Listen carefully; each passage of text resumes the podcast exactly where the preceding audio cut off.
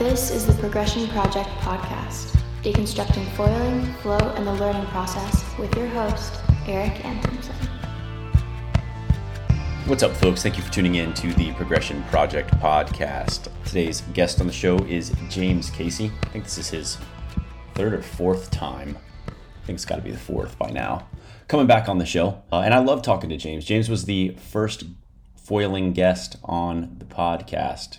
And if you listen to that first one, I am sup foiling. I have no idea what I'm doing whatsoever. And it was a crazy good conversation for me because it's the first time I had spoken to someone who was foiling and he helped me a ton. So I'm eternally grateful for James coming on in early days and it's fun to catch up with him every six months or so. This podcast is awesome because James has just released his Downwind online coaching module, which is an online course focused on teaching everyone how to downwind like he does. And he's one of the best in the game. I'm blown away. I talk about it on the show, but 70 kilometers on foil without coming off. I just I can't comprehend that. It just blows my mind. So amazing. And I apologize for not getting out a show last week, but we just had in Florida our best run of surf we've had in a long time. And I have been spending all of my free time in the water. So logging a couple sessions a day, testing the new lift 200 V2 and then going back to the signature gear now with the base plate shimming. We need to have a conversation about base plate shimming because it has really opened my eyes to what you can get out of a foil. By increasing base plate shim, you can decrease tail shimming, you can get more efficiency with the same balance. It's phenomenal and it's blowing my mind going back and just testing everything with the with the base plate shims now. And it adds a little bit of complexity to the the ride because by taking away the tail shim, you're losing some of that altitude stability because you don't have that front foot force always working, but you're getting so much back in dropping of drag in efficiency of the foil. So I don't think it's something that if you're a beginner intermediate, I would start experimenting with yet. But if you are wanting to get more out of your foils in pumping and turns, I would definitely start diving in. You got the Wizard Hat shims, you got the Takuma shims, you make your own. And it really changes box placement too. It allows boxes to move farther forward. It's been wild. It's the first time, this last two weeks is the first time that my front leg, my left leg, is as sore or more sore than my back leg because everything, the whole paradigm has changed. And, and my pumping's changed a little bit because of it too.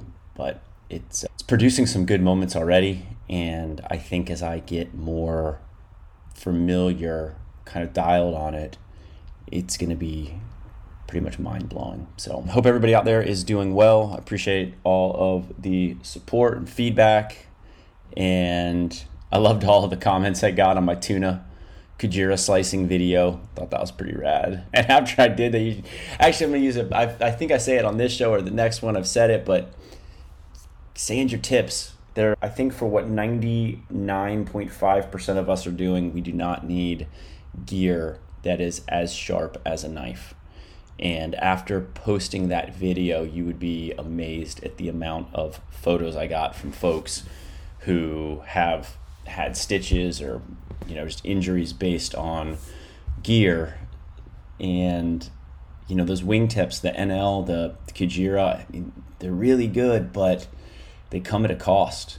And you just have to decide if it's worth the cost. As i've been trying to get a lot more radical and hit the lip more and you're starting to do some of these little baby airs or whatever you want to call them i have gone away from the tips just because i'm falling in, in weird spots more than i have been and i don't want to risk that right now. So you know manage your risk according to how you see fit but i would suggest maybe sanding your setup down a little bit if, if you want to if you feel like you don't want to get stitches. So and i've had that ongoing argument with some buddies right now who just swear that because it's so sharp that's why the wing is so good but maybe i'm not that good because i didn't notice any difference when i took off about half of the wing tips and sanded off the back of the mast and the back of the foil the trailing edge of the foil so all right hope everybody is good crushing it getting lots of water time and enjoy this show with james James Casey, welcome back to the show, man. How are you? Eric, thanks for having me.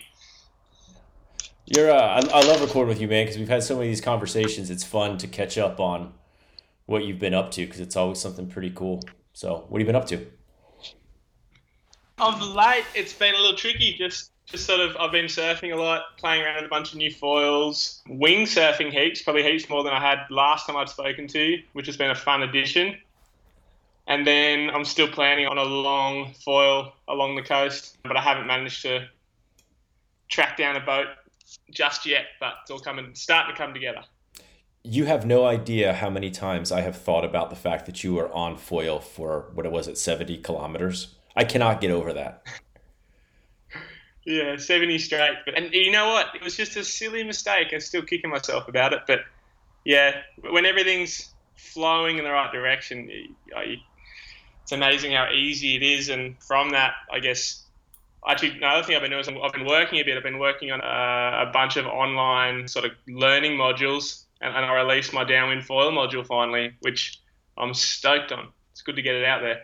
Let's start with that because I want to learn about it. That's something that, for the first time, this is probably the first month that I can say that I've done real downwinders. I've started to learn. We've you know we've been doing shore runners for the last year. That's some of my favorite foiling, but we've had a few days now of straight down the coast wind where you could pump out like an extra 100 meters and actually get into a wind line and learn to ride the wind line into the swell, still angling down the beach the whole time. And it's been incredibly fun. I didn't realize how fun it was to kind of just be in open water, just flying down the beach. Yeah, oh, it's, it's amazing. And, and it's amazing how different it is in the surf zone compared to, you know, 100, 200, a kilometre further out to sea. The energy is so different. I, sort of describe the, the surf zone as lots of power and then no power, mm-hmm. and then another wave, a lot of power, then in between waves, no power. Out to sea, there's just like this, I don't know, infinite energy bouncing around all these different directions, and it's not like it's just breaking into the shore. It, you know, it can be bouncing out, it can be going across, it can be going out to sea. It, it's amazing all the energy, and you can. The beauty of the foil is you can tap into that, and, and you know, 70 k's on one one, you know, on the foil the whole time. That's people go a lot further than that. They'll just stay on the foil for you know hundreds of k's at a time. And who goes farther yeah. than 70k? I want to know. Galea, I think French guy. He's been doing a lot of. He's been doing. He's done at least two 100 plus kilometer runs. Yeah, Clement Colmas as well. Those guys are going long distances. Um, Where? Just out in the ocean with a boat following? Yeah, yeah, out to sea with a support vessel. Um, they, they did a really cool one in New Caledonia. Marcus Tardrew and I did one, but that was very stop start because there was so much seaweed, just like ribbon weed. It's like a handbrake. So I think we, we probably didn't even do longer than 15 Ks on the foil that day, but it was six or seven hours down the coast for 100K plus. Yeah. So yeah, I think it's becoming more, and it's cool to see all the guys on Oahu. Um, the voyages, I've been following them. It's cool to see, you know, more and more people doing the downwind stuff, and interesting to watch the the prone guys get into it. And, you know, I think it's cool, but I think as they progress, the way I see it anyway, here in Sydney, there's no way you could prone downwind longer than six or seven k's without you know, coming down and having to paddle two kilometres back into shore. On Oahu, they're pretty lucky. They've got a nice run with outer reef, so they can chip onto waves if they do fall off. But I know the guys that are going longer distances over there in Oahu, they're, they're on a sup foil. The paddle and the bigger board just allows you to, I guess, get going anywhere. You know, you, you can fall off two, three, four, five kilometres out to sea, and you're guaranteed to be able to get up with a paddle, which is pretty cool, I reckon. That makes a lot of sense. I just picked up a four six Kalama wing board. Well, it's a sup board, but I'm going to use it for winging. And I think I could paddle it too. It's 80 liters. I used to paddle 80 liters. I'm getting back in shape too. like three weeks on keto right now. I've dropped like 10 pounds. Getting nice. ready for summer. Yeah.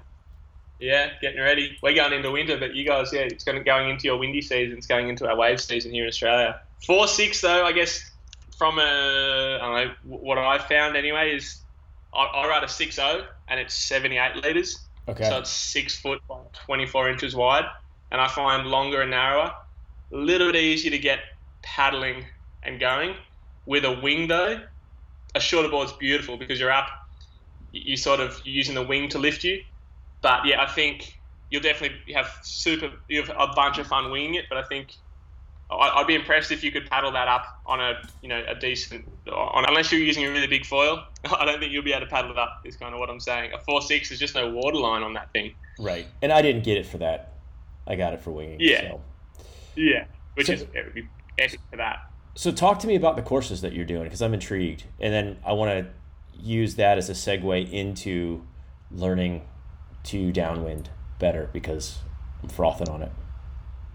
Yeah, yeah. Okay, so basically there's three or four different, I guess, downwind runs I do, and, and we in here in Sydney we get winds from the south, frontal systems, and then winds from the northeast, which are kind of our sea breezes. Basically, I'll go from my, not my normal standard run would be Longreef to Avalon. That's about 12 kilometers, and then when I want to do a longer one, I go from either Longreef to Palm Beach or um, vice versa, or Manly to Palm Beach. And that Manly to Palm Beach is about 20, 25 kilometres, and then the Longreef uh, is about 18 kilometres. So, you know, we, we, I'll do that both directions, which is pretty cool. You can literally leave a car at one end, and if you know the southerly's coming the next day, get back and pick it up, which is um, takes a bit of the admin out of it. The trouble with our runs here in Sydney is that we've lots of headlands. So there's our beaches, and then our headlands will extend out, some of them as far as two kilometres out to sea. Um, so to prone downwind foil, it's, it's tricky because you, you've got to go, you know, at least two kilometres out to sea, and if you fall off in between the headlands, it's a long paddle in every direction. You know, two kilometres plus, depending on where you're going. So that's why, uh, I, for me, I've done a couple prone downwind foils, but nothing longer than four or five kilometres because that's the longest stretch of beach between the headlands. Yeah, it's been a lot of fun, and more and more guys. I've, I've, I've been teaming up with Zane Westwood a fair bit. I know he came on the podcast um, about a, earlier in the week or earlier in the month. And, um, he's picked it up. It's so good to be out there with him. He's frothing. And he's learning every time, and um, he had his best run ever the other day. We just missed each other, but we, we spoke on the phone, and his speeds are right up there now too, which is cool because at the beginning he was just over frothing and pumping too much and not gliding and feeling the ocean and you know sitting between the peaks in the trough. But he's really he, has got it now, and it's I can't can't wait to do some longer ones with him. Have a buddy out there, so it should be good. That'd be good. I find even when we do our shore runners here, if someone misses the the first wave or someone gets a good run, I mean, generally speaking, we're you know quarter mile, a half mile apart within 10 minutes. Yeah. Pretty tough to stay together. Absolutely. Yeah, it's hard to stay together, and I've done a couple of runs with, with Zane now, and a lot of times he's or he's come down, which you'd expect, and I've literally been, I don't, I don't want to come down off the foil because it's hard, you know, it takes a lot of energy to paddle and pump up. So I'd literally, the first couple of times I was zigzagging, doing loops around him, saying like, come on, wait for the right bump. Just, you know, you'll get that kind of thing, and sort of encouraging him, and then like sort of pumping way out to sea and coming back into where he is, and going way into shore, coming back to his. So for a 10 kilometer run, he was probably doing he was doing 10. I was probably doing closer to you know 14 or 15, just because I was zigzagging the whole way. But um, yeah, now he's. He, he, I think next time we go, we'll be pretty much next to each other, which will be sick. That's always good, and I get some footage of each other and just uh, just share the froth out there. so fun. Yeah, it's epic. When you do get on the same bump as somebody or the same runner, that's so fun. My buddy Pedigo and I yeah. had a good one the other day, and he had the 360 cam. He, he posted it on his Instagram. It was so fun. Just, you know, following yeah. each other back it's and forth. so good. But how amazing is it you can be literally on the exact same bump at one point, and then in 20 seconds, you're like hundreds of meters apart because there's just so many options. You can go left, right, across, straight, down. Like it's just, it always trips me out that you can literally be almost like holding hands on the same bump, and then the next 20 seconds, you are literally hundreds of meters apart, and you're still going the same direction. But there's just so many different options. It's like a maze out there, and you can take any option. There's no wrong option. There's just better options. Is that an Australian it. thing, like holding hands while you foil? Mate, you know, nothing wrong with that. Bit of so, how are you approaching coaching, teaching, downwinding online? What, what's the structure? What's the setup? Yeah, so the structure, I guess, is it's there's a bunch of there's like text. I've sort of explained it via text, and then I've done a few videos explaining and breaking down how to do it. And and, and I've filmed a lot of stuff with you know GoPros and drones and mates on the beach. Uh, it's literally running through the best equipment, the best conditions, learning how to paddle pump up onto the foil in flat water, doing the same in bumpy water, then working on your pump technique, then what I call a downwind simulation. So it's whether you're prone foiling, you know, paddling onto a wave and pumping out to sea, whether you're free winging, so using your wing foil to get up out to sea, and then just literally depowering the wing out to the side, and just working on reading the bumps and going down the coast. Or, or maybe you're using a jet ski, and you can use a jet ski to whip yourself into a bump, and you know, downwind down the coast.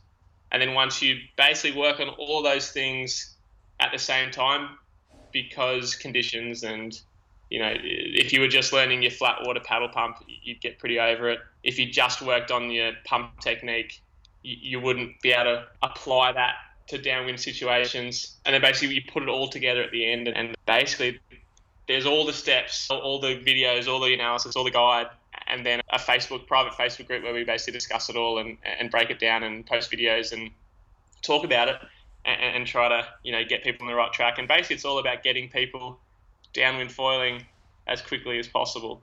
And and the way I've sort of done it is I've got three different levels. Like uh, from for this from the SUP racing world, I I coach a lot of people training for races, and I sort of see downwind foiling as like a little goal or, or a race that you want to build towards. It's very similar. So I've got the basic model, which is literally just the access to the online stuff and the Facebook group and you know chats on the chats online, and then I've got two, I guess more expensive levels, essential and premium, and and, and that's more of me mentoring and you know guiding you through the steps and, and personalizing the program for you to make sure you do get to that next level. And for the premium one, I include like a video analysis. So if you just film yourself, you get your girlfriend, wife, mate, you just set up your phone on the beach and you sort of go for a little foil. I, I can use that to analyze how best for you to improve.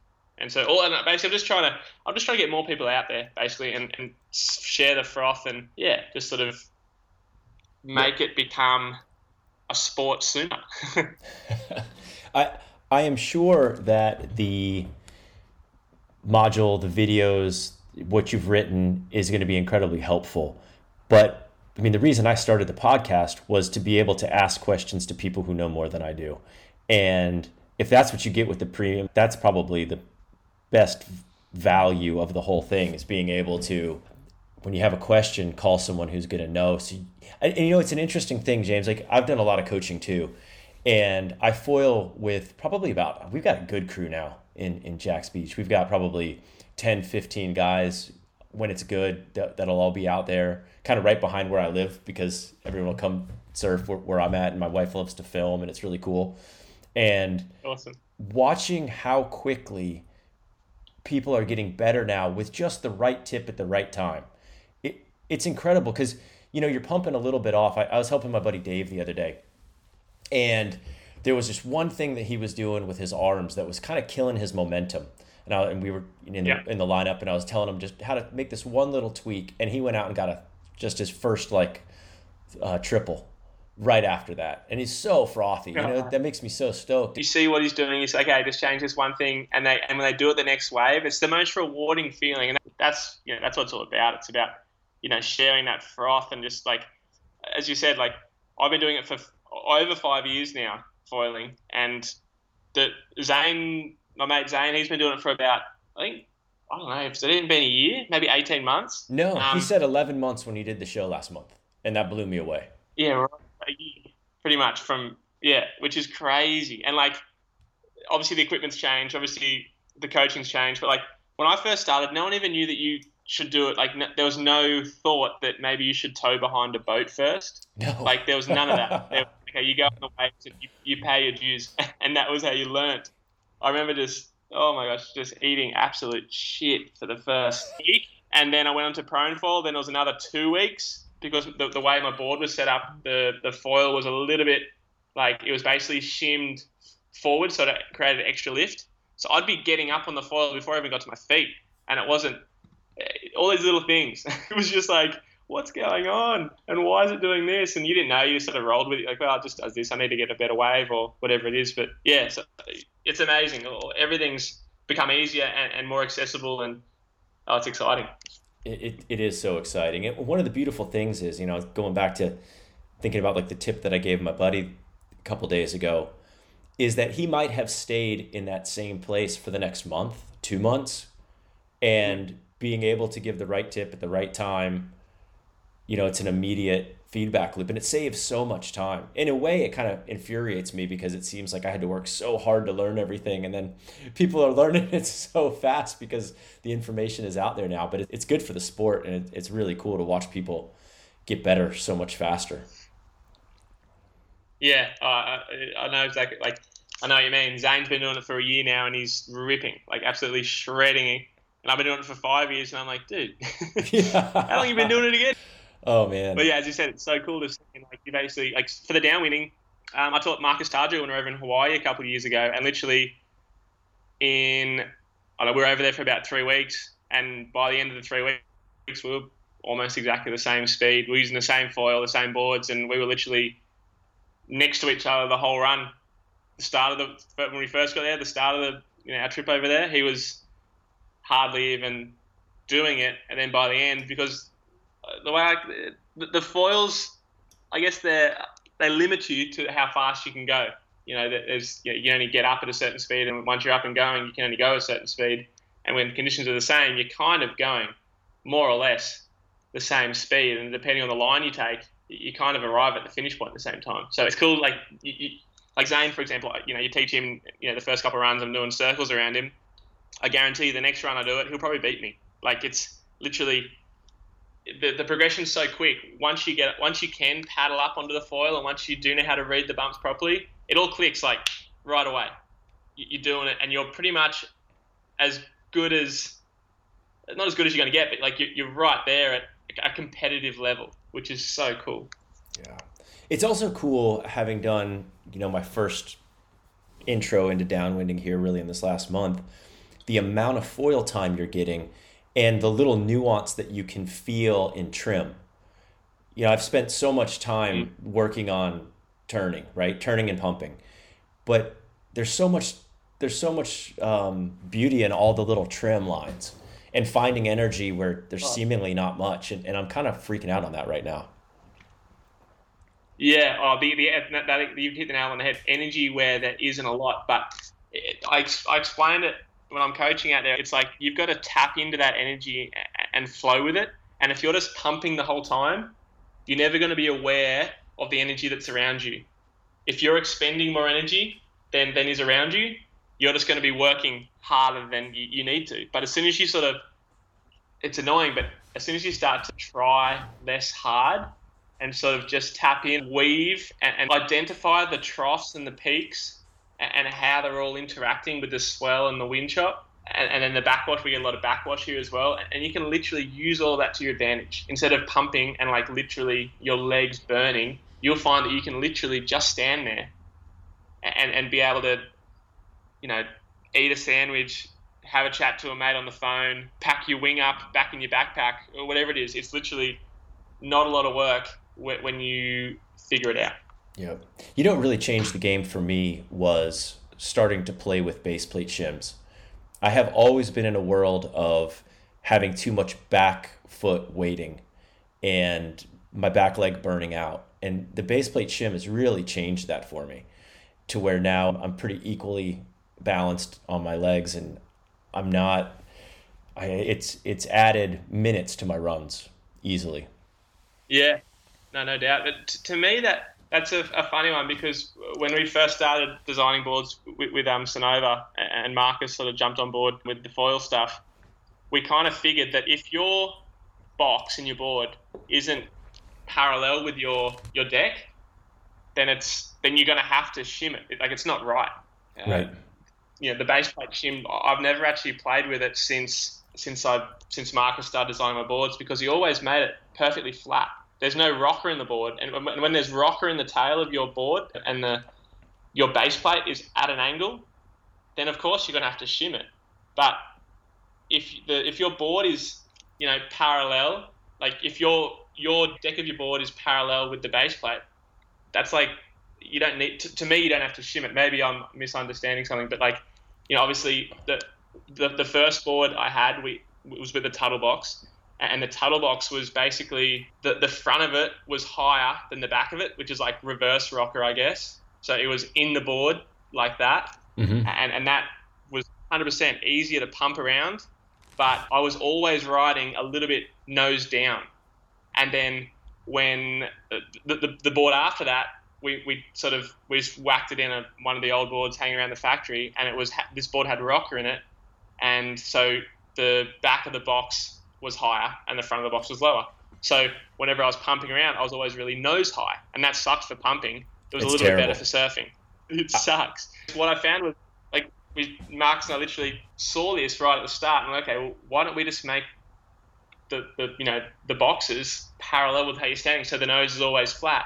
And if you want to lean forward, you can put the nose down. If you want to lean back, you can put the nose up. Whereas if it's the wrong way around and you have to shim it, you're trying to shim it so you're even. But if it's if you're not shimming it, it's either t- to me because your board is wrong. It, is how I see it anyway. Um, but I'd love for you to elaborate. So in regards to base plate shimming, I have started to like nose down a little bit and a mm. higher angle of attack. And, and there might be something with the gear that we're riding too, because in my experience, GoFoil has always had the most lift. It seems especially like, in the initial ones, yeah, especially sure. in the initial ones. But even in I've ridden, you know, the GL 140, I really like a lot, and that has a whole lot of lift too. It's real the the GoFoil wings that I have ridden have been the most front foot dominant foils I've ever ridden, and they ride farther yeah. back in the box.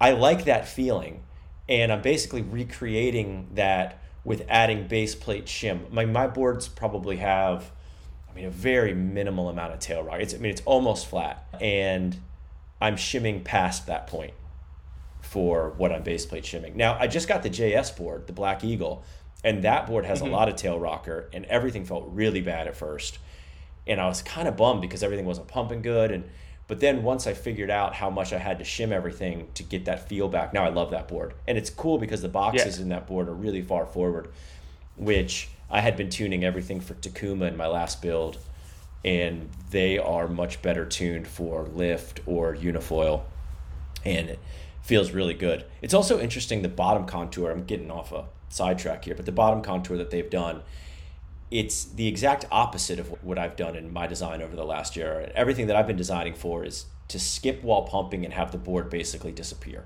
So mm-hmm. if I touch down while I'm pumping, I don't even really feel it on yeah. my shapes the JS, if you touch down, it feels like breaks, and a lot of times I'll lose. Uh, I mean, sometimes I'll come off foil. Sometimes it takes me a lot of time to work it back up. And at the beginning, I hated it, but then I started really getting aggressive in the foam. And you watch Adam surf, right? Like most aggressive, yeah. strapless in the foam Seriously. of anybody. And it all made sense to me because they basically have built an edge board to where you can track with the board so you can lose it and surf yourself without the foil out of almost anything. And the boards have a lot of surface area too. So it's the mm. most surfing skill that I've ever brought into foiling. It's been really fun to explore. You just have to be real careful when you're pumping not to touch down. I mean, that's the only drawback to that board. And then I guess the extra base plate shim, but it's a really good board. I like it. Yeah, and what you just explained, you can tell why the board's designed like that because you watch how Bennett surfs and yeah. foils and he's basically surfing it, which is so sick. It's um, so sick. It's transformed yeah. my comfort in backside like foam hits. They've always felt so sketchy because yeah. I'm trying to ride out on the foil, and now I'm able to do them, and then ride out at least the beginning part of the reentry on the foam, and you can track. You can set your line on the foam, and mm. then pop back up, going the way you want to instead of the random shit. Which way am I going to be headed when I pop back up on foil type of feel that my board kind of gives yeah. So it's really cool. And I guess extra width on the board because I know it's a fair bit wider than some of the other boards out there. It's like he's transitioning, he, he's foiling, and then he's doing a surfing turn, and then he's foiling again, which is yep. pretty cool. and that's what it feels like. It, it's kind of cool for someone who I've spent so much time shortboarding to be able to rely on all of that. It, has been fun. Yeah. But I just got a sidetrack there. Yeah. Oh, shimming. So, Go so ahead. you'll so you'll shim it so it's a little bit nose down because yep. it creates extra pump, extra lift. It does two things. I think that it one I like that, and I was explaining this to a friend yesterday, convincing him to base plate shim because I did it for my son and it doubled his pump time, which was really mm-hmm. cool to see. He went from flat to I don't know a degree forward, so tail shimmed more on the base plate shim and his pumping just got so much better and i think what it is that if you think about like a swimmer on a starting block the starting block is angled forward and it gives you mm-hmm. extra ability to push off and when you're pumping yeah. if you're pumping correctly you're kind of jumping forward and i think that mm-hmm. little bit of angle lets you drive forward harder on the foil and gives you just a little bit of extra pump I agree. Yeah, for sure. And that, that is like I spoke, that first board I had, I, I remember using it in Kahului Harbour, and I was using the exact same foil, the, the original Go foil Maliko, and I was pumping way further than anyone else. And everyone's like, "How's this guy pumping so much?" And because my the, the tuttle box in the board was literally front of the, basically what you're saying. It was the, the nose shimmed. of the board was down a little yeah. bit. Yeah, yeah back yeah. shimmed. Yeah. So it was like it was it just extra pump, extra lift, and, like yeah, you, I could pump around way longer. It was worse for taking off in like yep. steeper waves, yep. and it was worse for like turning harder in the pocket because you're like almost going to nosedive a little bit more sometimes. But for just literally just pumping, epic. So I agree with taking off. I disagree with the turning. I have found that it makes my turns come around a lot harder. Like that was the first thing on the JS that I was feeling was that because it had so much tail rocker, I'd go to lay it on rail. And this is like a rail turn, not kind of like a tail turn. So a difference there. But when I'd go to lay it on rail, the angle of the foil was kind of pointing away from the angle of the board, and I'd kind of like dive into the wave almost. And as soon as I shimmed it, I'd roll it over, and then all of a sudden it would come around a lot tighter. I mean, the argument is that your nose is probably a little bit closer to the water, but the turn is mm. pushing mm. back on me a lot harder with the base plate shim. So it tightened everything up for me. Yeah, so it, it, it's interesting. Obviously, different foils as well. Right. Um, but I literally went out with my brother and we were using a different board and, and we put the it was an older board and we put the foil further back in the plate which basically added a little bit extra rocker and straight away he's a very backfoot surfer. Mm-hmm. Straight away he was like, "Wow, this is this feels way more like surfing now than before when it was further forward and you know obviously a little bit it was like less rocker, so it was a bit more flat to you know the other way around. He was like he just kept nose he just kept breaching basically too much lift. So oh, soon as brought it back, and it, it, depends if you're more of a front foot or back foot surfer, I, I guess and also of the foil and the amount of lift and what wing you're using. There's so many variables. But yeah, it, that's interesting. It's, I'll have to try that out for, for in the waves again because I literally learnt on it and I know that for the waves I'm usually foiling, I'm literally taking off before before I get to my feet. Like it literally would lift so much, and obviously you can adjust that, you know, the amount that you're shimming it to. So yeah, you were cool. probably riding bigger foils back then too, I would guess. Well, liftier, that's for sure. Yeah, that's yeah. one of the things. The original I'm... Had plenty of lift. Actually, I have a couple more questions for you about the course that you're doing. So, at the premium level, folks get to ping you with questions. Yeah, literally. So we, we do a fortnightly like hour phone call, just working through, or not hour, sorry, twenty minute phone call, and, and working through. Okay, you're doing this. Okay, let's work on that. Let's work on this. Set a few new goals. Change up your training plan. I'll even include like gym sessions for some of the clients. Some guys are you know the sup race sup racers that want to transition into foiling, and it's like a fortnightly program, fortnightly phone call, and then a monthly, you know, video analysis. We go through that, and then the one below that is monthly phone call, monthly program, and uh, no, no analysis. So that's kind of how I break it up. And then the basic is just access to the online stuff, the Facebook group where you can still ask questions in that. Like, and I get back to that usually within you know the day. So we're all bouncing off each other and you know creating like a bit of a community and learning and yeah, that's kind of how I've envisioned it, how it's how it started to work, and now it's cool to have it out there now. That's epic. And right now it's just downwind. Are you going to expand out? Right now it's downwind for, for, foil. I've just started expanding for surf foil and wing foil. I've also got lots of stuff on sup racing, so flat water technique, technical in and out through the waves, ocean and downwind stuff as well. So it's kind of a little bit of. It started with the sup stuff, but my vision was to have it expand into the foiling, sup surfing, and originally when it was the foiling, it was just just surf foiling. So that's all there was, and now it's downwind foiling, surf foiling, wing foiling everything in between. so yeah, it's made more work for me, but uh, it's been fun working on it and just sort of chipping away at it. That's epic, and that'll lead into some really cool trips with folks from the group too. Oh, guaranteed. Yeah, we're just trying to set out a date for for something here in Australia. But yeah, before COVID hit, I was doing trips in the Maldives for sup surfing, trips in trips to Thailand at the Sunova factory for literally a foil camp. There's epic little foil waves there. Um, and I was trying to organise a, trip um, to Costa Rica where Chase is and you used to live, and that was literally going to be in March, and COVID hit in March. So, yeah. Oh man, we need to do that though at some point. I was talking. We do Chase today. Yeah, it'll happen. It'll happen. There's time. Yeah, Ch- Chase just started tow foiling a lot. He's all frothing on it right now.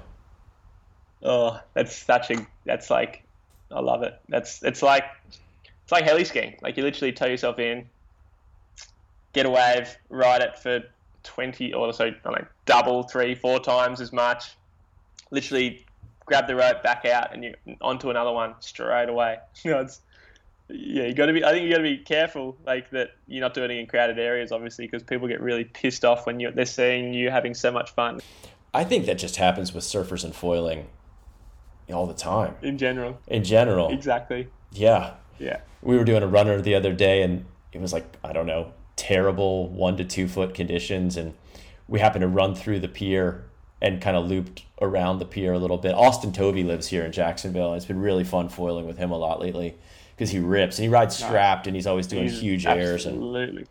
Yeah. Backflips and oh, he's pushing it. So sick to see. It's super sick, and it's fun to have him out there because he's so good and kind of pushes me and getting more radical in the foam. I'm still strapless, but it's you can't watch him doing flips and then not just charge at sections. But anyways, we you know the pier was packed of surfers and we're all foiling around them. It was kind of funny. Yeah, they they hate it. yeah. At first, like, oh wow, that's pretty cool.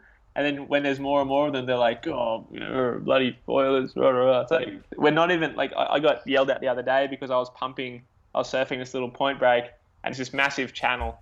And, you know, it's probably 100 meters wide, and then there's a quite a popular surf break just the other side. And I got yelled at because I came within 20 meters of a kid who was paddling out. I was pumping in a channel where there were no waves around and literally going back out to get another wave. And because I was foiling within 20 meters of a of a kid, I got yelled at, and I'm like, I understand, like you you're worried about you know the safety, but your kid's about to paddle over to where there are 100 surfers amongst waves, and it's we're in a channel here where there's no waves, and like, I'm in control. Y- your kid's paddling out, he can just like there's no waves around. It, it's not a it, the unknown scares people. I feel, and when someone's having more fun and you're sitting there waiting for a wave, tempers can flare. yeah. I think that the amount of fun foilers are having and how it decreases scarcity in the ocean. I think in in 10 years there's going to be 100x foilers than there are today. It's just I don't see how people can watch it and not at some point just jump in, especially in a place like where I, I agree. yeah. yeah. Oh, it's the same here. There's so many. No matter where you are, there's always shit waves. Right. the shit waves for foiling is epic. How yeah. stoked are you to not have to compete in crowds anymore? I, I mean, I don't even think oh. about crowds. I love having my buddies around surfing. Four of us will take off on the same wave all the time. Yeah, and you're just like frothing. Yeah, and it's actually because I my brother still surfs a fair bit, and I go for I surf with him a bit, and uh, whenever we are in crowds, I'm like look, Willis, this is fun, but I've just seen like a hundred foil waves go unridden down the beach there, and, and I've gotten two waves in 20 minutes, and the two waves I caught were like five, maybe 10 seconds long, and look, I got a wasn't a bad wave. I got a top turn in, but I could do about ten top turns down the beach and not have to wait. so I just grab my foil. And, yeah, I, I definitely tried it. Like everyone goes through this stage when I first learned to foil. It's just everything is foiling, and I literally when I first got a foil, I think it was six months, and I pretty much foiled every day for that six months and didn't really think about anything else. Now I try to still ride my stand up. I still try to ride my shortboard. I still try to ride, you know, my, my longboard. I still try to ride my foil. I try to use my wing foil. I try to downwind foil. I try to mix it up as often as I can to, to pick up, you know, not forget the skills you already have, but also continue to grow your skill set in the other stuff. Zane, he literally. So in in regards to tail shimming, the big advantage of being able to tail shim is to be able to tweak your setup for different conditions with basically just like a credit card. Like I carry around a little credit yeah. card shims and sometimes if the surf gets bigger and I know that the Uni 190 has a lot of forward pitching, I'll just add a little bit of shim to it and now I'm balanced again. And yeah. That's really nice to be able to do on the fly. So I just want I guess, the option. Especially if you're changing around gear as, oh, I, I think I've spoken about this before. I, I try to pick and stick, yep. so to speak. Pick what I'm using, get used to it, and kind of hard to do that when you're testing gear.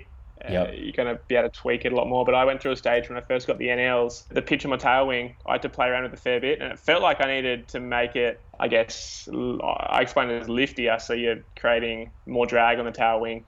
Mm-hmm. But in reality, I actually make it, had to make it flatter to, to create less of a nosedivey sort of action. Um, I felt like sometimes I was going along and I'd do a turn, I'd come out of the turn, I'd literally just nosedive. And I'm like, that never happens. Like, why is that happening all of a sudden? And then, then it was literally just, uh, I literally went to the beach with a screwdriver and, you know, a bag of shims and got a wave. Nah, still no good. Came in, played around, did what I think. Came back out. Nah, that made it worse. Came back in, went the other way. Okay, that feels better. Yep, good. Tweak it a little bit more. Yep, good to go. And that's, yeah, that's, I guess, once I had that, I don't think I've changed it since because I'm like, okay, I'm happy with that. I don't want to have to spend minutes going in and out through the surf and playing around with gear all the time. I like to just go out and know, have your 30 minute foil and enjoy it, come back in, pack up, get on with the rest of your day. Everyone's different, and I love that you can play around with all that sort of stuff. And I also, you know, I'm sure you played around with tailwings too, and I've played around with a bunch lately as well. And I kind of find it only changes like the last like five percent in, in my opinion. But to me, the front wing is where the bulk of the action is occurring. The tail wing helps, but it's like you're they're like just like little tiny changes, and then shimming is a little bit. Okay, you you, th- you disagree? I, I might disagree with you a little bit there. I feel like so. Let's talk about the the lift 200 V2 right now, which I've been riding for the last I don't know, it's probably five or six sessions, and it's really good. You know what I like about it is that it is. I feel like most foils have a what's the right way to explain it a personality and you mm. have to learn the personality of the foil and then fit your surfing to it so like the Kujira super front foot lots of like push into turns. It's not going to get real crazy in the white water. Exact opposite of the game changer which is like really surfy and it's you're kind of just driving it everywhere you want to go and it's not as flowy of a foil. The lift the new lift kind of feels like it's neutral. And mm. i really like that. And talking about tails the first i got the 38 the new 38 tail with it and it just didn't pump good it felt kind of slow to me and then i put on their 25 high aspect tail and immediately you're probably pumping it a few miles an hour faster. It was so drastically mm-hmm. different. But turning really suffered on with the 25. And then I went to the 34, which is the shorter fuse tail, and it's the best of both worlds. And I guess that's not just playing with tail, it's also playing with fuse length, which is huge too, which Oh, fuse length is huge. Yeah, yeah. The, the length of the fuse, like that literally can make a slow like longboard feeling foil go into a high performance shortboard, like literally by taking the the, the, the few. And like I guess you're right, like for sure that a, a, different tailwing. Actually, I'm, I'm, just thinking of when I swapped gear with my brother the other day, and he had a, a much bigger tail wing on it, and I was using a much smaller tail wing, and for sure it's slower. The arcs are bigger. Right. But to me, that's still it's like if I was going to change a setup, I'd prefer to use a smaller front wing than with the same large tail wing. Like to, to me, that makes a big difference. If I was to go away and I had one tail wing and two front wings, I'm going to cover more ground than if I had one front wing and two tail wings. Absolutely. That, but it's easier yeah. to travel so with two tails than two front wings. Absolutely. but yes, yeah. Literally, that's all I've done for the last month, man. Is run back and forth to the beach and change setups, trying to figure stuff out. And a lot of the reason that I'm doing that is so that I understand all of the different feels because it helps the show. I feel like, but I've just yeah. got really tired of it in the last couple weeks because my surfing was re- suffering. But then you learn so much through that process too. I mean, I think gear is a oh, huge oh, there's teacher. a few little breakthrough points you get doing that for sure. Yep, everything just unlocked. My last couple sessions have probably been my best sessions ever. I've done my best turns, both foam hits and and like hard turns, connection turns. It's I think this next month will be kind of fun, just sticking to one setup for a little while yeah, you'll you'll get to know that setup really well, and, yeah. and, you'll know, as you said, like every foil's got its like got its angle and turn and line it wants to take best, and yeah, it's, cool to play around with that. And I guess uh, even within the GoFoil stuff and testing, it's the GLs compared to the lift, compared to the NLs, and then some of the new ones that are coming out. It's all been they've all, as you said, they've all got their own little nuances and what they like to do, and you figure that out pretty yeah, over time, not, not quickly, but you, you, the more you use each of them, the more you realize, okay, this one's good for that. Right. This other one's good for that. Yeah. What kind of stuff are you testing right now? How much can you talk about the new GoFoil setups that you're testing? Oh, I think they've spoke about the, the, the TKR, which is the, what do they call it? Tow kite race. So it's kind of super high aspect stuff. And I've actually only used one of the wings at the moment. I was playing around with the downwind version of it. Crazy how fast it went for, for, me at least compared to you know the NL. Yeah, it went. It was hard to get going, and it was a way, way different feel to what I'd ever used downwind before.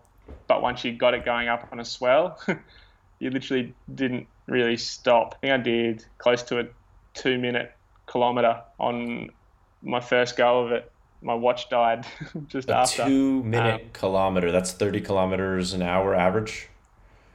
That's insane. I don't know what the average is. Yeah, but it was. Yeah, it was like I feel like this wing on the right. It wasn't even a good day downwind conditions, but I feel like this wing. It was too like it was too small for me. But the, the, the I, I did paddle it up, but I couldn't. Normally, I finish and you got to pump in into the beach off the headland, and I couldn't pump it in to, all the way to the beach from the headland. So that to me was like, okay, this is literally just a epic condition wing, and yeah, it was pretty cool to to play around with that. But for me, I've I had to I've got to I've got to test them. I've literally taken it out three times now, and but yeah, that is some new stuff coming out, and they're working on a few other things that are I guess a little bit more user friendly for downwind yeah, you know, they've got such good conditions over there on Maui, and that they're trying out a lot of different stuff. And you know, Alex is downwinding, which is cool. He wasn't originally, but he is now, and he, but he also is really into the wing stuff. And he's gone. I think he broke his record of the far. He did like a thirty. He, he hit thirty three miles per hour on, on the wing foil. I think wow. it's quickest he's gone. Um, and he was he was like, man, this this foil is crazy fast, and oh, I'm yet to try it. I want to tow with it. Um, and we're just this weekend we're actually going to have some pretty decent swells. Going to try to get out there with Zane. But yeah, it's going to be fun playing around with all that sort of gear. You see yeah, PB, I'm not sure what see, else. Yeah. You see PB's back in the PB's water. PB's back. Yeah, I saw him out the other day. Him and TC were out there, and I was actually on my sup. The surf was pumping. it was so nice, and they were buzzing around on the on the jet ski and foil, and just like we actually shared a wave together, which is pretty cool. I'm so happy yeah, was, for him. Got, I know that's been hard. Oh yeah, it's been super tough for him. Good to have him back. Absolutely. So let's spend these, I don't know, what do you say, another 15 minutes or so? Is that good for you? Let's talk about finding energy in downwinders. What are you looking for? I mean, this is, I've spent a lot of time thinking about this in the last little bit, and I'm such a kook at it still. I'd like to learn as much as I possibly can in the next 15 minutes, kind of a little preview of what you're going to offer yeah. on your course that I'll sign up for, I'm sure. So to me, the the best thing you can do is before you even get out there and foil is, look at the conditions. um, and that's it's just before you pick up a paddle in I guess my module, the, the first thing I sort of analyze is conditions, and a lot of people, you know, they'll wait for. Well, there's just a few misconceptions. I think people think big wind, big swell, best conditions, and, and yes and no, but big wind for sure helps because it's going to blow you along. It's easier to paddle up, easier to keep going. Big swell, not so much because a big swell generally means a larger period means longer time between peaks and troughs. So if you think about like say let's say a 20 second period. 20 second period means there's 20 seconds between when you're on one swell gliding to the next swell gliding. Compare that to a let's say 5 second period. 5 seconds between one peak and trough to the next peak and trough. So if you think about it, if you have to pump for 20 seconds between troughs, that's way harder than pumping five seconds between troughs and peaks. So, the, to me, the best conditions you can have is super windy and almost like no swell because then it's all just wind chop and wind swell.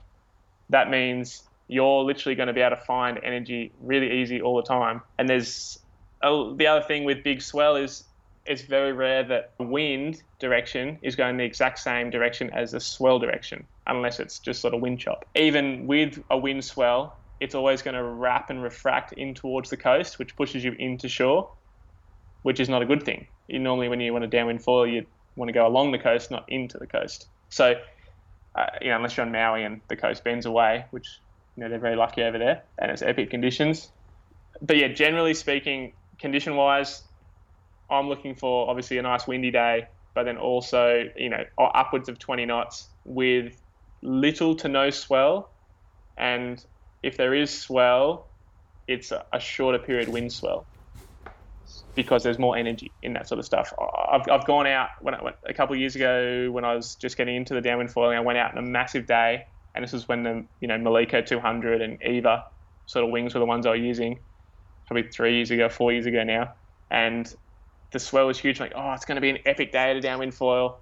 So I set myself up for the 20, 25 kilometer run, and I got eight k's in and sort of where my house is, and I can, you know, had the option to come in and change wings, and it was so hard to a get going and b pump between the big peaks of this massive swell. It was like a six six meter swell at like sort of 16 seconds, which is about as big as it gets in Sydney, and we had a really strong southerly wind with it. But what happened was because the swells were so large, it was almost glassy at the bottom of the trough. There was like no wind chop. So sure, if you got one of those swells, you were flying, you were going so fast.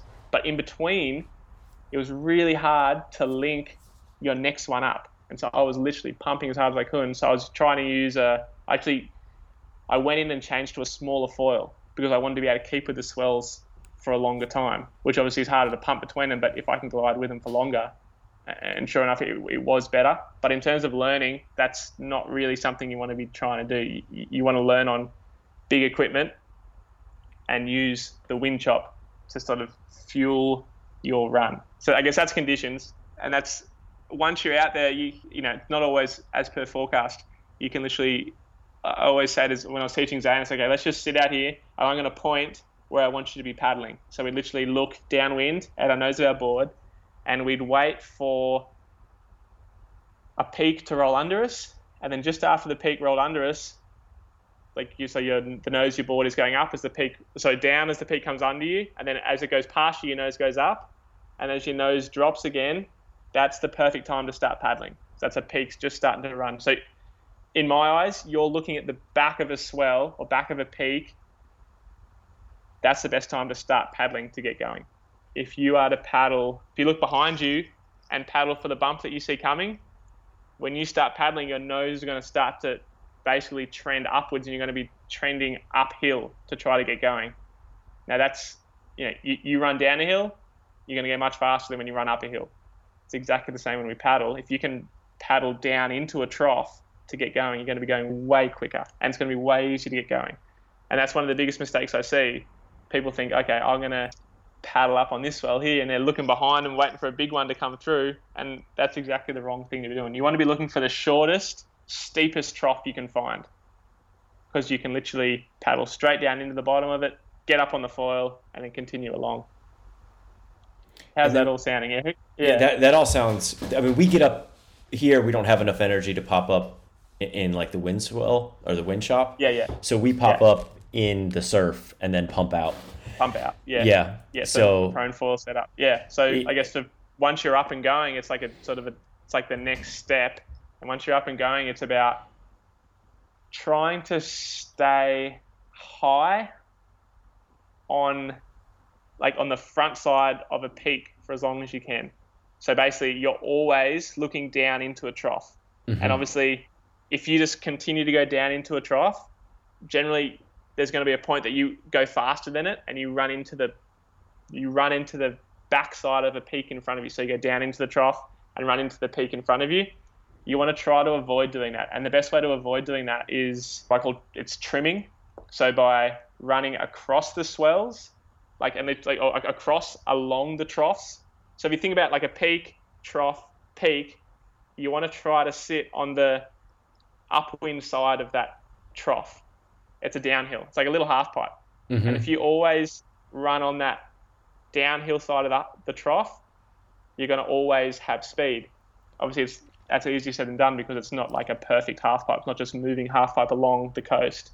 There's all this other energy that's bumping around. But you want to think about always like if you do a turn, you're going to slow yourself down and stay on that downhill for longer. So you're slowing yourself down to speed yourself up, if that makes sense. That does make you're sense. Literally, like you're, you're stalling, so you're still going downhill.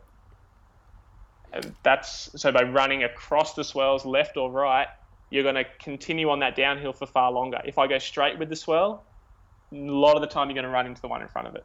Yeah. Um, and that's not saying like as you progress to a faster foil, you're going to find that you probably go faster than a lot of the wind chop, and you might be tapping into this sort of more ocean swell, and that stuff goes way faster. And you can literally up and over these chops and these peaks and troughs all the time. But there's going to be a moment that you run out of speed, and you almost want to slow yourself down and, and like pump either left or right, out to sea or into shore, and wait. You can you can literally see them coming. You pump out and you see one coming, you want to turn down just as that, like, like you're going for a wave, like you're turning down with it, and you want to give yourself space. So in front of you, you, you don't want you don't want to run into an uphill at any time because that's if you have to run into an uphill, you're going to run out of speed. The other thing to think about, which is again getting a little bit more out there. Yeah, that that all makes sense to me, James. You know, in our conditions, generally the best conditions here when it's blowing straight side shore. So we'll have a swell at one angle, and then mm-hmm. generally not quite a 90, but a pretty obtuse angle. You'll have the the wind chop, and so the way that I've and actually it's best when it's really hard with just a touch of offshore, because then the yeah. conditions are still pretty clean. And once you get off about 100 meters, 200 meters off the beach, you start getting some like good wind bump I mean, it's not wind bump like yeah. you guys are getting, but we have some wind bump. And what we do is we you chip in, pump pretty far out the back, and then you oscillate between full on surfing the swell and yep. then riding the wind bumps back out. So we kind of zigzag up and down the coast. I think it's a lot more energy yeah, yeah.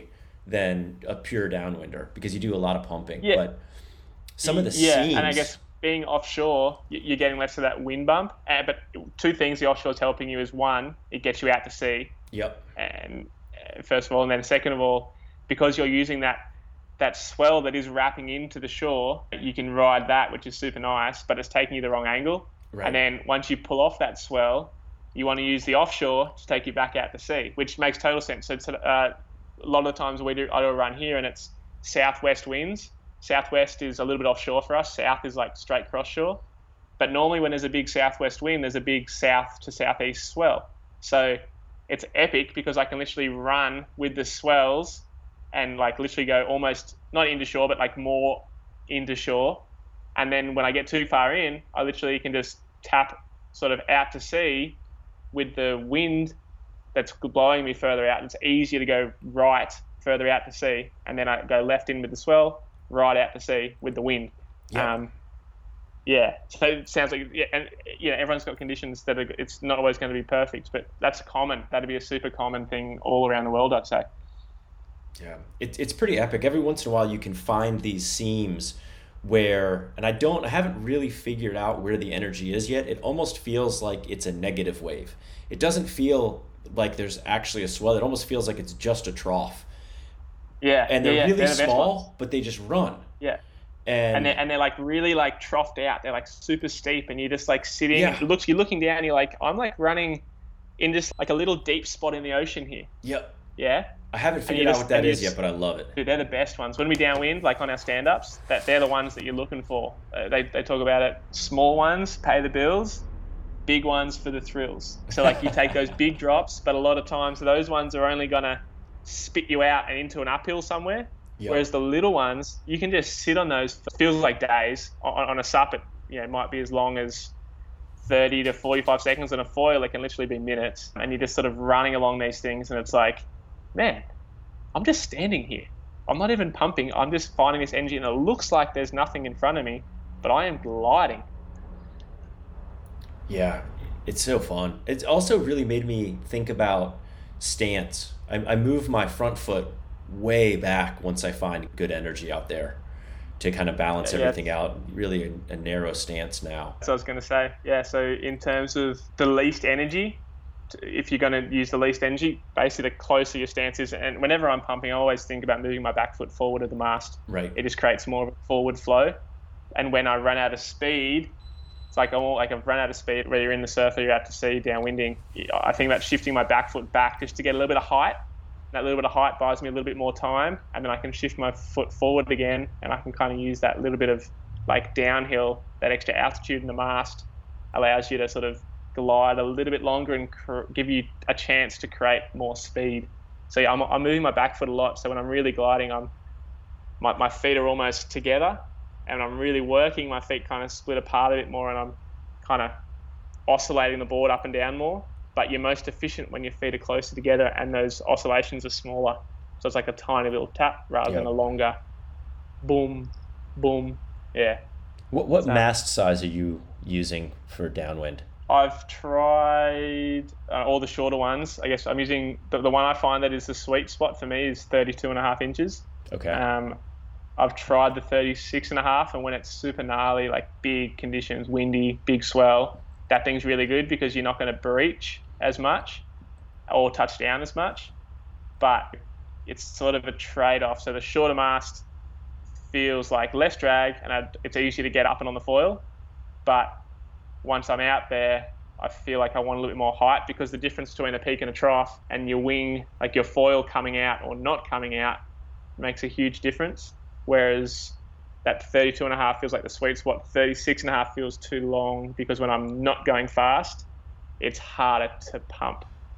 Uh, Slightly more drag, slightly more weight. Gotcha. Yeah, having foils that can handle a breach for downwinding seem like something would be necessary just because it's so costly to come off foil. Yeah, for sure. Definitely wingtips coming out doable, but generally you want to try to keep the foil underwater. But it's hard because it's always messy conditions when you're downwinding. As, Right. As long as you stay up high on that, like I guess if you think about staying up high on the backside of that trough, almost on that top of the peak, just the downwind side of the peak, you, you kind of have a bit more water around you to keep that mass, uh, so to keep the foil in the water. I, I feel. Whereas when I'm running up and over them, that's when you're more likely to breach because it's there's the the water level's changing a lot more. Yeah, that's the one thing that I need to really work on right now is I tend to fall most of the time when I am in our better conditions when there's bigger swell and bigger wind chop when you're kicking out mistiming the kick out and breaching coming off the back of the wave. Because generally I also like to to run them in to where it's pretty steep you know like it's about to break or because you get get off a couple Yeah. good turns there. But then in the in kicking out you know it's really hard to time the wind swell to fit in the seam like you were saying. And I'll tend to to I don't know kind of air out the back every once in a while and It sounds like you're doing, low. I guess, what I call more of a wave downwinder. You know, you're For sure. using the outside of the surf break. yep The further out to sea you get, the less steep those swells are, and they're kind of fatter, and mm-hmm. moving faster. And if you can tap onto those, they're kind of you're not gonna you're not gonna worry about breaching because there's too much water moving. You're gonna worry about breaching because you're moving too fast. And then the wind chop, that's the sort of more technical stuff, but you're going to be bouncing between that stuff, but at a slower speed, and there's more undulation, I guess, and that undulation is when the wingtip can come out. You know, you've inspired me. The next time that we have good conditions, I'm going to see if Austin will take out the ski and drop his trailer down in St. Augustine, which is like, I don't know, 20 miles down the beach. See if we can do it. yeah. Especially like if you go with a team, like, and with a jet ski, you're going to, you, like, I did a really good foil run down in Gerroa here in, here in New South Wales, and we went about, it was about 20 Ks and swapping out with a mate, and we literally just I'd be going for one run, and if I came down, okay, my turn, so we swapped over, and, and literally you, are guaranteed to, to do the whole run. And like if you can get up on the foil, you're going to be gliding, you know, somewhat because they're basically just waves going down the coast. All the energy is running down the coast, and the more you do that, the more you're going to figure it out. And one of the things that I sort of tell my clients if they want to learn to sup downwind foil, and you know have that's like to me that's the most um, I call it like solo. Like you can do it without any um, assistance. You don't need a wave. You, you, can come down and paddle back up. You don't need a jet ski to tow you back up. You don't have to paddle back into shore to to, to, to chip back in onto the wave. But if I'm if people want to learn to like do long runs on their sup downwind foil, um, I always encourage people to to if they're going to take a jet ski out is to use the equipment that they're going to try to be doing their first sup downwind foil on because if you're using a tiny little prone board with a little little foil that you can you know just keep up on the small board, but there's no chance you can on the big board, then you're actually not going to ever progress to learning on the sup because you're not going to be able to foil the whole way down the coast. Um, you're better off sense. going slower with less falls and like basically linking runs the whole way. So staying up for the whole. Normally I encourage you know on a when you do your first one solo with a sup, make it nice and short two or three Ks. That's like one or two miles, because, and then from there you can progress it, go further and further. But yeah, you don't want to. There's no point playing around with on a jet ski on a tiny little foil, and then you go to your first sup downwind foil on a massive foil and a massive board, and all of a sudden it's like it's completely different. You're not training anything, so you got to learn to crawl before you can walk. So, um, but in saying that, it's super fun using a tiny wing and towing in onto open ocean swells. And same with the with, with the wingerding. You can do the same sort of thing without a jet ski and just get out to sea, free wing with yep. a tiny foil, and you just glide for ages. And if you get in trouble, you just use your wing again, get yourself up and going again. So much fun. That's that's why I'm getting into winging, right there. Yeah, it's I, it's, it's the gateway to downwind foiling. Honestly, so good. Yeah, I actually been unreal for coaching it. I actually think here it's probably superior to sup downwind just because of the way our conditions are. I think the conditions uh, that will be best for running the you know down the coast will probably be much better to have a wing to get that far outside. Um, just have to figure out oh, on how you got to learn the, the pack down, wing out, pack down, paddle up. Because I find when I'm downwind foiling with a with a wing, unless it's super duper windy, the, the wing is a pain in the ass. It literally yeah. it gets in your way. So like you'll be foiling down the coast and your wing will have no wind in it because you're going faster than the wind, and it gets it like goes limp on you, mm-hmm. and then you like almost run it over. You have to like put it above your head, and then it's just an extra thing. It, it actually makes it harder to downwind. So uh, all ahead of you, you you'll figure it out. I'm frothing to have new new avenues of the sport to dive into. Uh, how do folks yeah. find your course, sign up for it, the whole thing? Yeah, go to caseyoz.com or my Instagram um, at casey.oz or at Coach Casey, and you'll find uh, in, in my link on Instagram or if, yeah, caseyoz.com is going to be the best one, and there'll be um, Coach Casey Club, um, and that's how you sign up, and you've got your choices: basic, fifty bucks, essential, 150, premium, 250, and sign up within 24 hours. They give you access to the online courses, and then you'll be good to go. You want to throw out, and I can edit this out if you don't want, but you want to throw out any discount or anything like that? Someone mentions the podcast within a week of it coming out or something like that to get yeah, people to do sure. it? Yeah. Um, let me think of a code. I was, okay, yeah, I got a code. The progression project. there we go. Easy enough. Yeah. yeah. So if you use the code the progression project, I'll give you guys a discount for the for the first couple months. And the way I work it is it's a monthly subscription.